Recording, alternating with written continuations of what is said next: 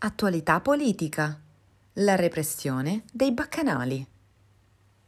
Nelle Bacchides, commedia incentrata su due gemelle cortigiane, uno dei giochi di parole più frequenti riguarda il nome delle protagoniste, assonante con Bacchus, il dio del vino e dell'ebbrezza.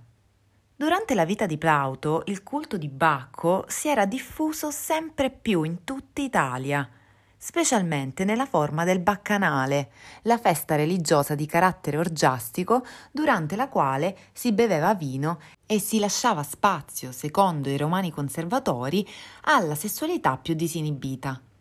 La parola italiana baccano mantiene il legame etimologico con il dio Bacco e con la presunta rumorosità e cauticità che gli antichi legavano alla sua celebrazione. Nelle commedie di Plauto i riferimenti ai baccanali sono piuttosto frequenti. Nell'Aulularia il cuoco Congrione, che è stato malmenato dall'avaro Eucleone, chiede aiuto al popolo e afferma di essere andato senza saperlo a cucinare in un baccanale. Nell'ultima commedia di Plauto, La Casina del 184 a.C., Cleostrata litiga col marito Lisidamo e gli chiede che fine abbia fatto il suo mantello. Quest'ultimo risponde che gliel'hanno rubato le baccanti. Interviene prontamente Mirrina, amica di Cleostrata.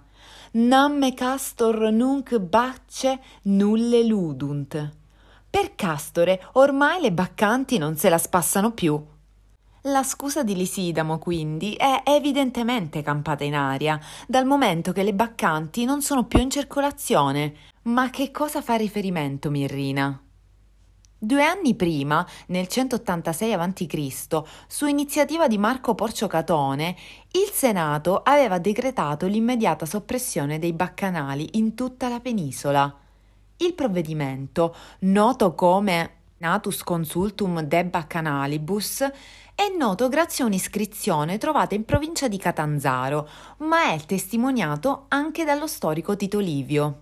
Il culto di Bacco era stato vietato in tutto il territorio della penisola e si era attuata una ferocissima repressione, con morti e incarcerazioni in gran numero. Roma aveva mostrato il suo lato più intollerante nei confronti delle nuove religioni. Eppure la città non era nuova all'importazione di culti dall'Oriente. Pochi anni prima, nel corso della seconda guerra punica, il culto di Cibele, la Magna Mater, era stato importato da Pessinunte, in Frigia, per ottenere il favore della dea nel corso del conflitto contro Annibale. Secondo la leggenda, la nave che portava la statua della divinità si era incagliata nelle secche del Tevere e solo l'intervento miracoloso di Claudia V, una giovane sacerdotessa vestale, aveva permesso l'arrivo di Cibele in città. La ragazza apparteneva a una delle dinastie più ricche e potenti di Roma, la gens Claudia. Era inoltre dotata di bell'aspetto, nonché avvenente.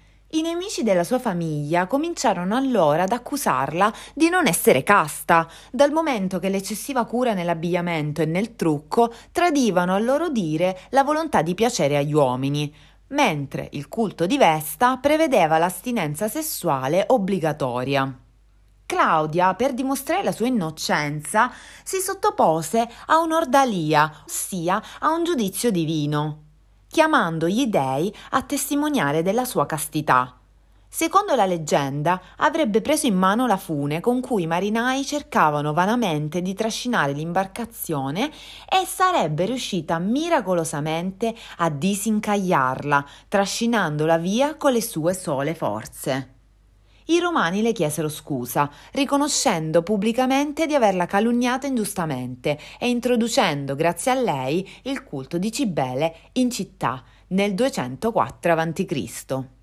Ma allora, se i romani erano stati così ben disposti nei confronti del culto frigio di Cibele, per quale motivo si mostravano ostili nei confronti di Bacco ben 18 anni più tardi?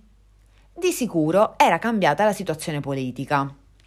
Scipione Africano era l'uomo più illustre e potente di Roma e stava portando avanti una politica di alleanza con i regni ellenistici, favorendo l'acculturazione greca della penisola italica.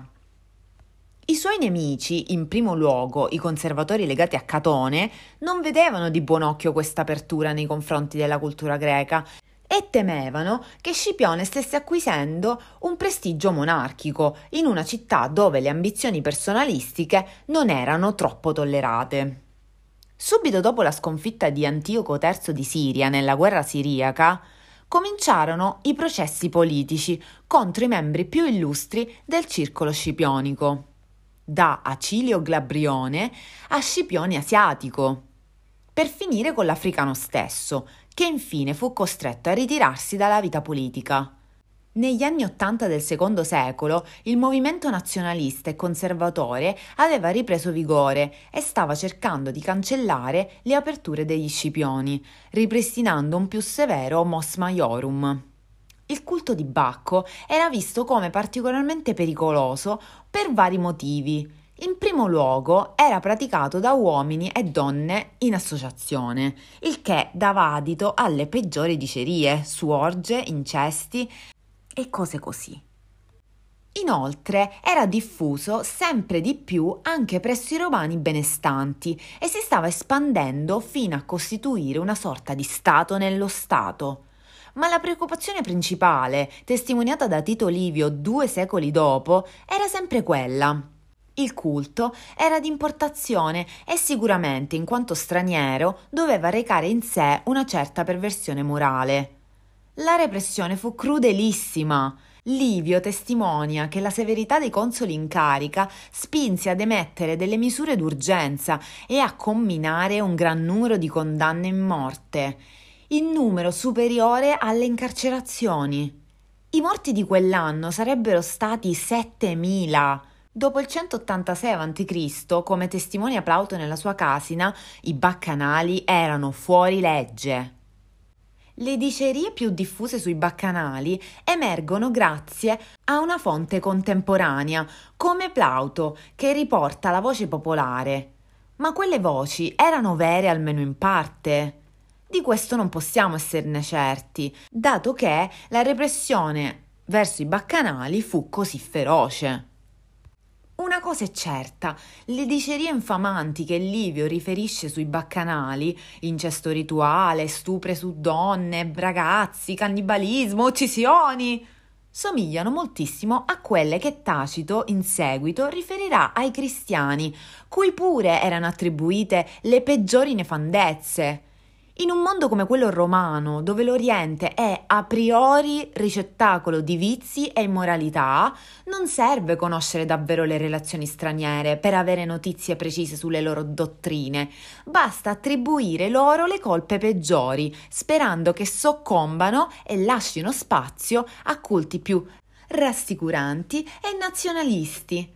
Così, grazie a una combinazione di manovre politiche e paura dello straniero, il culto di Bacco sparì dalla circolazione.